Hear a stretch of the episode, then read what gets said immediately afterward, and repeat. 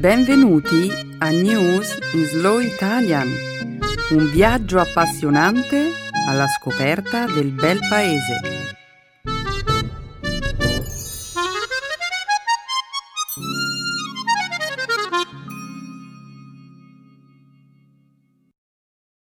È giovedì 13 dicembre 2018. Benvenuti al nostro programma settimanale News in Slow Italian. Un saluto a tutti i nostri ascoltatori. Ciao Stefano. Ciao Benedetta, un saluto a tutti. Um, hai finito il tuo shopping natalizio, Stefano? Certamente, sono stato efficientissimo. Donerò delle gift card per i nostri programmi e a tutti i miei amici. Facile, non è vero? E, e anche a quelli che non stanno studiando tedesco, spagnolo, italiano o francese? Sì. E non è un po' mm, inutile per loro? Per nulla. Non dimenticare che abbiamo anche un corso per principianti, Get Up to Speed, che sono certo tutti troveranno divertente e pratico da usare e in più Cosa? Loro acquisiranno dimestichezza e saranno pronti per il programma intermedio alla fine del corso. Dai, lo dice anche il nome, Get Up to Speed. Beh, il discorso vale solo se i tuoi amici apprezzano il programma e hanno la volontà di portare a termine il corso. Ma ovviamente, in ogni caso, non c'è regalo migliore. Ok, ma adesso torniamo a presentare la puntata di oggi. Nella prima parte del nostro programma parleremo di attualità. Inizieremo con la notizia delle misure d'emergenza prese dal presidente francese Emmanuel Macron in seguito alle numerose proteste che stanno avendo luogo in Francia. Proseguiremo poi con il coinvolgimento del presidente Trump nell'accusa di violazione delle leggi sul finanziamento elettorale da parte dei procuratori di New York. Dopo parleremo di una lettera scritta da Albert Einstein venduta all'asta per quasi 3 milioni di dollari. Per finire, discuteremo dell'iniziativa di una cittadina tedesca di installare semafori con le fattezze del re del rock and roll Elvis Presley. Eccellente. E ovviamente questo non è tutto, Stefano. La seconda parte della trasmissione sarà dedicata alla lingua e alla cultura italiana. Nel segmento grammaticale vi parleremo dell'uso del passato prossimo. Infine, concluderemo la puntata di oggi con una nuova espressione italiana. Fare la figura del cioccolataio. Molto bene, Benedetta. Iniziamo. Sì, Stefano, che lo spettacolo abbia inizio.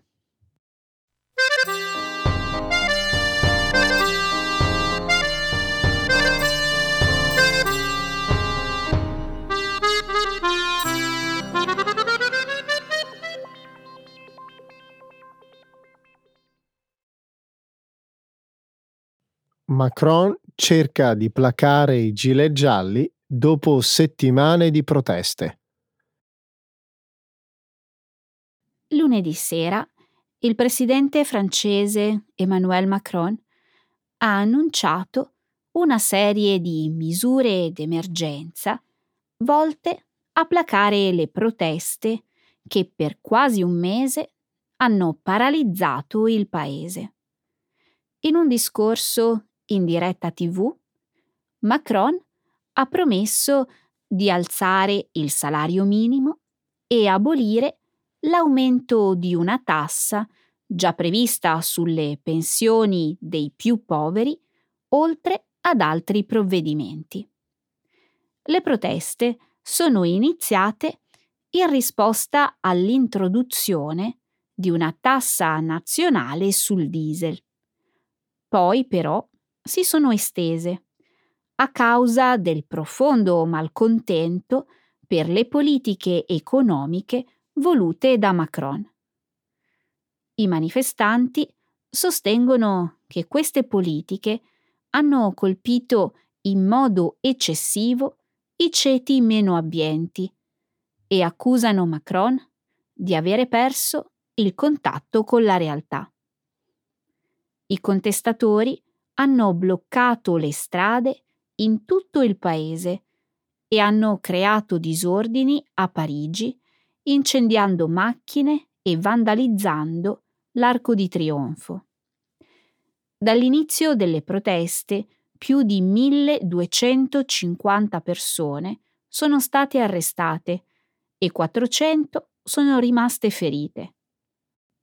Lunedì, durante il suo discorso, Macron ha detto di comprendere la rabbia di chi protesta e ha ammesso di non aver fornito soluzioni in modo celere. Insieme alla promessa di innalzare il salario minimo e di offrire sgravi fiscali, ha garantito una maggiore consultazione dell'opinione pubblica sulle diverse questioni. Allo stesso tempo continua a supportare politiche controverse, incluso il taglio delle tasse per i più ricchi. Macron eh, si trova in una situazione davvero terribile, Benedetta. Non vedo come le concessioni che ha fatto possano calmare i manifestanti. Questa rivolta potrebbe durare per un bel pezzo, non credi? E il problema non riguarda solo i manifestanti, Stefano. La maggioranza dell'opinione pubblica appoggia la protesta. In un sondaggio svolto dopo il discorso di Macron, due terzi degli intervistati hanno dichiarato che sono ancora dalla parte dei Gilets jaunes. Poco meno della metà degli intervistati si sono dichiarati convinti del discorso di Macron. Macron ha detto che la sua credibilità internazionale dipende dalla sua abilità nel riuscire a far passare le riforme nazionali. Se queste riforme dovessero fallire, ho forti timori per le ripercussioni che potrebbero esserci sulla politica a favore del clima e per l'Europa. Sono preoccupata anch'io. E non puoi aspettarti però che chi protesta metta queste considerazioni al di sopra di ciò che influisce quotidianamente sulla sua vita. I manifestanti ritengono che Macron abbia ignorato le loro necessità per portare avanti politiche per contrastare il cambiamento climatico e in favore dell'unità europea. Beh, c'è molto in gioco. Populisti come Matteo Salvini sostengono che le concessioni che Macron sta facendo avvalorano le loro tesi. Non fraintendermi, Benedetta, sono dalla parte di chi protesta. Hanno bisogno di essere ascoltati. Tuttavia, sono preoccupato per quello che potrebbe comportare per l'Europa. Le elezioni per il Parlamento europeo si terranno la prossima primavera e nazionalisti e gruppi anti-europeisti si attendono di ottenere un grande guadagno di voti dal malcontento della gente. Questa situazione, dunque, potrebbe persino peggiorare.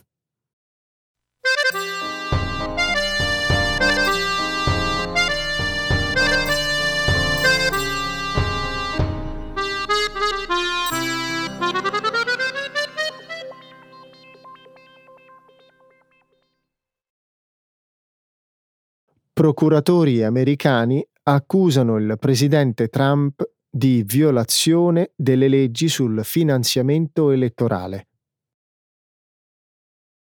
Venerdì scorso, la Procura di New York ha dichiarato che il presidente Donald Trump ha corrisposto pagamenti illegali a due donne per evitare uno scandalo sessuale che avrebbe potuto mettere a rischio le sue possibilità di ottenere la presidenza. Per la prima volta i procuratori hanno legato il presidente Trump in modo diretto a un fatto che rappresenta un'aperta violazione delle leggi sui finanziamenti elettorali. La violazione di queste leggi è un crimine grave. Secondo la Procura, i pagamenti alle due donne furono fatti poco prima delle elezioni del 2016 e furono eseguiti dall'allora avvocato personale di Trump, Michael Cohen. I procuratori hanno sottolineato che Cohen agì in coordinamento e sotto la direzione del presidente Trump e che i due, inoltre, discussero i modi per tenere celati i due pagamenti, facendo arrivare il primo attraverso una società fantasma e il secondo da un'azienda operante nel settore dei media favorevole al presidente. Ieri Cohen è stato condannato a tre anni di prigione per i crimini commessi mentre lavorava per il presidente. Trump, quasi certamente, non sarà incriminato per il suo coinvolgimento, per via di una regola che impone che il presidente in carica può non essere incriminato a causa della distrazione che questo potrebbe arrecare. Quasi sicuramente Trump non sarà incriminato mentre è presidente? Beh, sono sicuro che lo sarà non appena terminerà il suo mandato. E non è per niente sicuro, Stefano. E perché no? Perché per la maggior parte dei crimini in cui lui è implicato, la prescrizione è di 5 anni.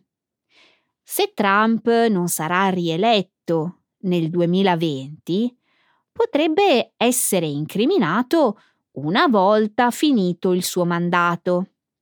Se fosse eletto nuovamente, I inve- termini della prescrizione scadrebbero.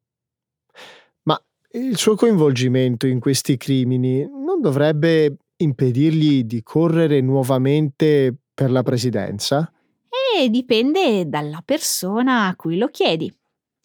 Comunque, alcuni esperti legali sostengono che i procuratori, se gli inquirenti trovassero altri elementi a carico di Trump, potrebbero proporgli un accordo per evitare la sua messa in stato di accusa dopo la rielezione, in cambio delle sue dimissioni.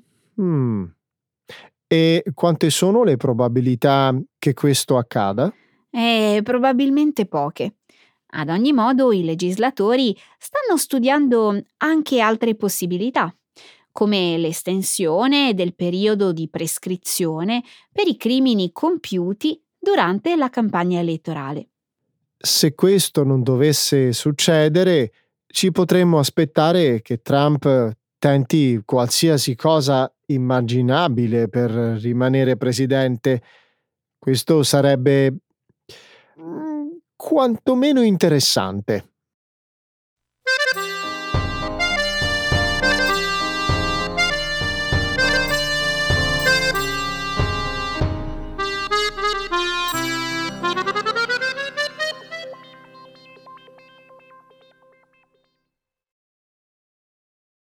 La lettera su Dio di Albert Einstein è stata venduta all'asta per quasi 3 milioni di dollari. Martedì 4 dicembre, una lettera di Albert Einstein che descrive i suoi pensieri su Dio, la religione e la Bibbia, è stata battuta dalla casa d'aste Christie's a New York per 2,9 milioni di dollari, 2,54 milioni di euro. Questa lettera, lunga una pagina e mezzo, fu scritta da Einstein al filosofo tedesco Erich Gutking nel 1954. 1954. Nella lettera, Einstein, che all'epoca aveva 74 anni, respinge l'idea dell'esistenza di un Dio che gioca un ruolo attivo nella vita quotidiana e risponde alle preghiere delle persone. La parola Dio per me non è altro che l'espressione e il prodotto della debolezza umana.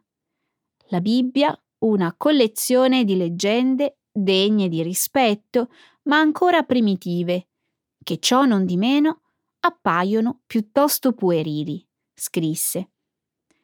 Nella lettera Einstein parla anche della sua disillusione nei confronti del giudaismo, nonostante dichiari di essere orgoglioso di appartenere al popolo ebraico. La lettera è stata venduta per quasi un milione di dollari in più della missiva di Einstein che fino a quel momento era stata venduta a maggior prezzo. Una copia di una sua nota del 1939, 1939 al presidente degli Stati Uniti Franklin Roosevelt, in cui il padre della fisica moderna metteva in guardia circa la possibilità che la Germania stesse costruendo una bomba all'uranio. Si ritiene che questa lettera abbia innescato la ricerca che ha portato al progetto Manhattan e alle prime armi nucleari. Benedetta, non riesco davvero a capire come funzionano le aste. Che vuoi dire? Perché mai una lettera che rivela qualcosa che tutti conoscono, sia che Einstein non credeva nella religione, dovrebbe valere un milione di dollari in più di una lettera che ha portato ad alcuni dei più grandi cambiamenti del XX secolo. È stata una cosa inaspettata. La casa d'aste riteneva che la lettera sarebbe stata venduta alla metà di quel prezzo. E forse la missiva aveva un valore particolare per qualcuno interessato alla visione di Einstein sulla religione. Ma valeva davvero 3 milioni di dollari per qualcosa che non fa altro che confermare che Einstein era un ateo. Penso che la visione religiosa di Einstein fosse più complessa di come la stai tratteggiando tu, Stefano. Forse Einstein non amava l'idea della religione, ma apparentemente lui non si è mai definito ateo. Sia come sia, ma quale importanza storica può avere mai eh, questa lettera? Quella inviata al presidente Roosevelt, invece, ha cambiato il corso della storia. È vero. Tuttavia, non c'è un sistema per determinare in anticipo a quale prezzo qualcosa sarà venduto durante un'asta. E dipende da quanto i compratori credono che un oggetto valga.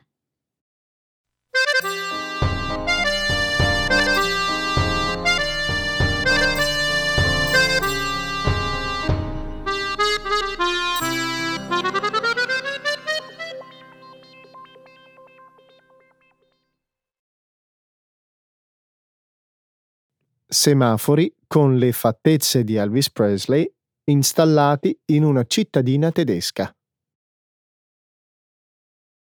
Se hai bisogno di attraversare la strada a Friedberg, in Germania, potresti ricevere aiuto dal re del rock and roll. La scorsa settimana sono stati installati nella cittadina a nord di Francoforte tre semafori per l'attraversamento pedonale con le fattezze di Elvis Presley. Quando le persone sono in attesa di attraversare la strada, la luce mostra in rosso l'immagine del cantante che rimane immobile mentre regge un microfono. Quando è il momento di attraversare, l'immagine di Presley appare in verde, nella sua classica posa di ballo, dove sta sulle punte dei piedi con le anche che ruotano. Marion Goss, un politico locale, ha dichiarato al giornale Wetterauer Zeitung che le luci servono per attirare l'attenzione dei turisti. Il costo per la città di questi semafori con luci speciali è di circa 900 euro, 1030 dollari. La connessione tra Elvis Presley e Friedberg risale ad alcuni decenni fa. Presley era di base lì tra l'ottobre del 1958 1958 e il marzo del 1960, mentre militava nell'esercito americano. Il cantante visse nella vicina cittadina di Bad Nauheim, che oggi ospita il Festival europeo annuale di Elvis Presley. Che idea fantastica, Benedetta! Le luci dei semafori con Elvis Presley dovrebbero essere dappertutto. Mm, non sono sicura di quanto sia realistica la rappresentazione di Elvis, ma immagino che sia un modo semplice per far sorridere la gente. Dovrebbe essercene un'intera serie di questi semafori. Per esempio, oltre a Elvis, dovrebbero esserci semafori con uh, i Beatles, Michael Jackson, Madonna. Sì, sì, potrebbero essercene molti, Stefano. Sai, non avevo realizzato fino a quando ho letto di questa storia che la Germania è all'avanguardia rispetto al resto del mondo in cose di questo genere. Intendi i semafori con fattezze di persone famose? Sì, per esempio, a Bonn, dove è nato Beethoven, c'è un semaforo pedonale con la sua immagine. A Trier, una città nell'estremità occidentale della Germania, ce n'è un altro con l'immagine di Karl Marx. In altre città tedesche ci sono famosi personaggi dei cartoni animati usati come semafori pedonali. Geniale. Eh, se si può fare in Germania, lo si potrebbe fare dappertutto e potrebbe essere fatto persino meglio. Persino meglio? Sì. Potrebbero esserci semafori pedonali con le immagini delle rockstar, dei personaggi dei film, dei supereroi. Prova solo ad immaginare. E potrebbero pure cambiare di tanto in tanto. Mm, hai pensato che questo costerebbe tanti soldi, vero? Sì, ma pensa a quale eccellente servizio pubblico offrirebbe. Benedetta, sapevi che in Germania ci sono in media meno incidenti stradali del resto d'Europa? Forse i semafori pedonali hanno qualcosa a che vedere con questo. Mm.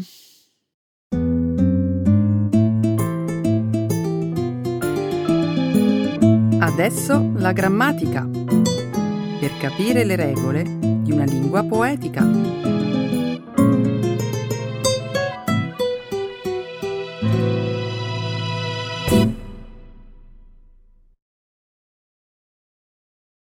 Past tense. The passato prossimo. Sapevi che ogni anno il 16 dicembre a Pisa si corre una maratona che attira tantissimi partecipanti, anche stranieri? Me ne ha parlato un, un mio amico olandese, appassionato mm, di gare podistiche. Sai che non so nulla di questa maratona? Che cosa ti ha raccontato il tuo amico in merito? mi ha detto che la manifestazione di quest'anno ha avuto un grande successo. Pare che gli organizzatori dell'evento abbiano organizzato, oltre alla gara podistica, un'intera settimana dedicata allo sport e alla cultura per tutti i partecipanti e le loro famiglie. Che bella iniziativa! Ci credo che abbia avuto successo. Pisa è una cittadina bellissima, con tanto da offrire, sia dal punto di vista culturale che enogastronomico. Sono assolutamente d'accordo con te, Benedetta. Il mio amico mi ha anche raccontato che, oltre alla maratona, si corrono anche altre quattro corse su distanze più corte da 3, 7, 14 e 21 chilometri. Sai come sono state chiamate le gare podistiche minori? Le corse di Babbo Natale. E come mai questo nome? Perché gli atleti, le loro famiglie e persino gli animali domestici dei partecipanti possono gareggiare indossando costumi natalizi. Immagina di vedere una sfilza di babbi Natale che corrono. Davvero esilarante. E immagino sia divertente da osservare, ma per chi corre non è scomodo gareggiare col costume di Babbo Natale? Pare di no. Il mio amico olandese mm, l'ha fatto e si è divertito moltissimo. La cosa che gli è piaciuta di più, però, è il fatto che questa manifestazione sia stata in grado di coniugare sport e cultura. Pensa, che mi ha raccontato che ai maratoneti, alle loro famiglie, eh, sono stati offerti buoni sconto per visitare musei, mostre e altre manifestazioni. Che idea intelligente! Aggiungerei anche molto educativa. Non mi stupisce che questa manifestazione attiri ogni anno anche tanti stranieri. Infatti, sono convinto però che mhmm, ad attirare tanti corridori ci sia anche mhmm, l'emozione di correre nei pressi di luoghi meravigliosi come Piazza del Duomo, il Battistero, la cattedrale e ovviamente la famosissima Torre Pendente. A proposito della Torre di Pisa, sai che ha diminuito la sua inclinazione? Rimango di sasso. Dici sul serio? È una notizia vera.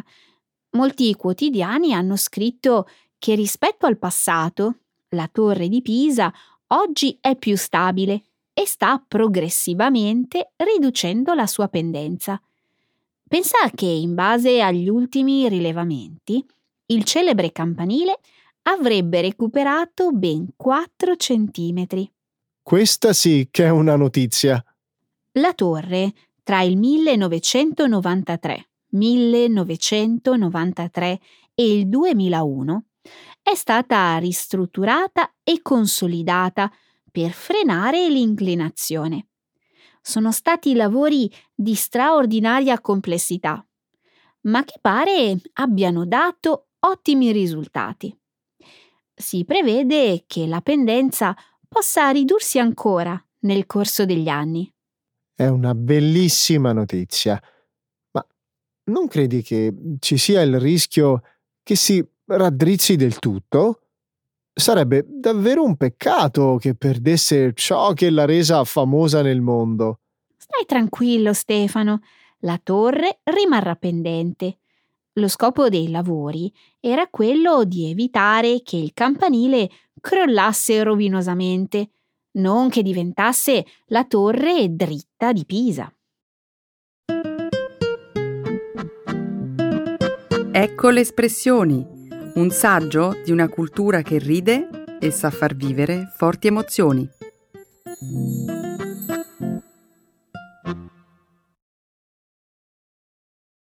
Fare la figura del cioccolataio. To make a bad impression. Di recente sono stata a Narni, dove ho fatto una visita turistica molto interessante. Mm, mi sa che faccio la figura del cioccolataio, ma dove si trova Narni?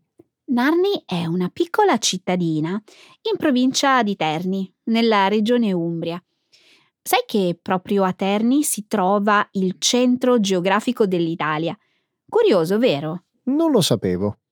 Dimmi, ti sei spinta in Umbria solo per vedere il punto dove si incontrano il nord e il sud dell'Italia? Che sciocco che sei. Sono andata a Narni per vedere un ritrovamento eccezionale che risale alla fine degli anni 70. Eh, sai di che parlo? Mm, non ne ho idea. Non farmi stare sulle spine e raccontami di questa straordinaria scoperta. Alcuni giovani speleologi, scendendo in un piccolo passaggio al di sotto di un antico convento domenicano, hanno scoperto una serie molto complessa di ipogei. Fermati un attimo, per favore. So di fare nuovamente la figura del cioccolataio, ma che cosa sono gli ipogei?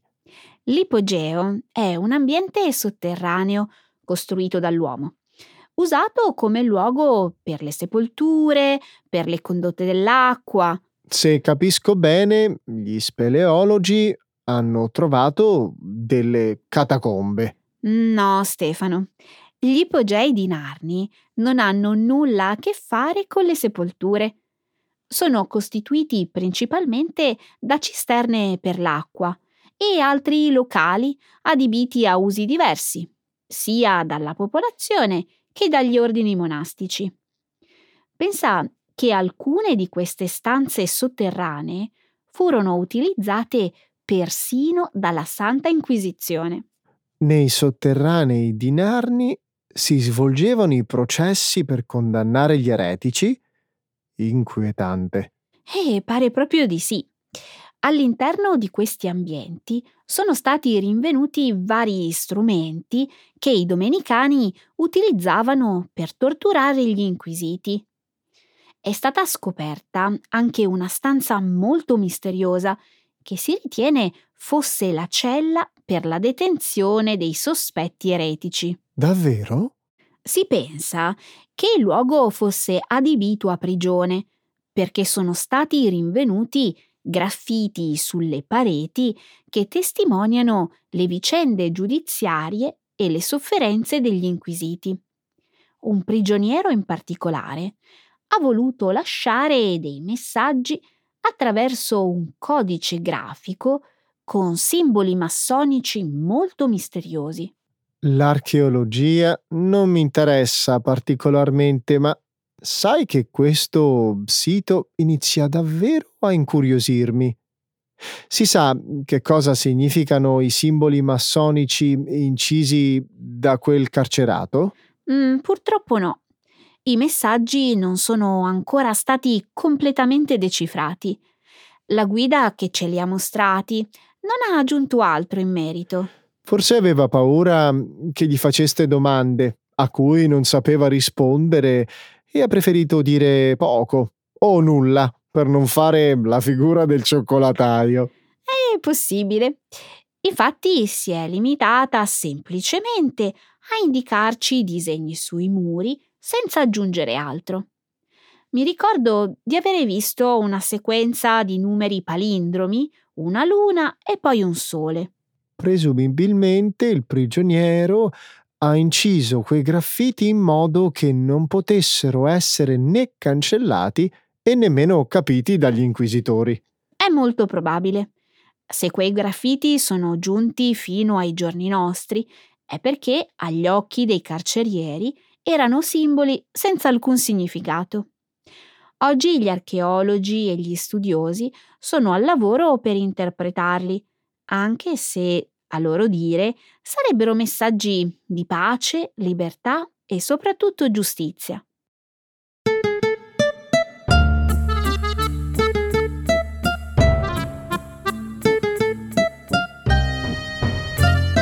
Farò la figura del cioccolataio, Benedetta, ma sai che non conoscevo questa espressione. Vedi, il nostro programma è sempre, sempre utile. Non si finisce mai di imparare. Ciao a tutti, buona settimana! Ciao!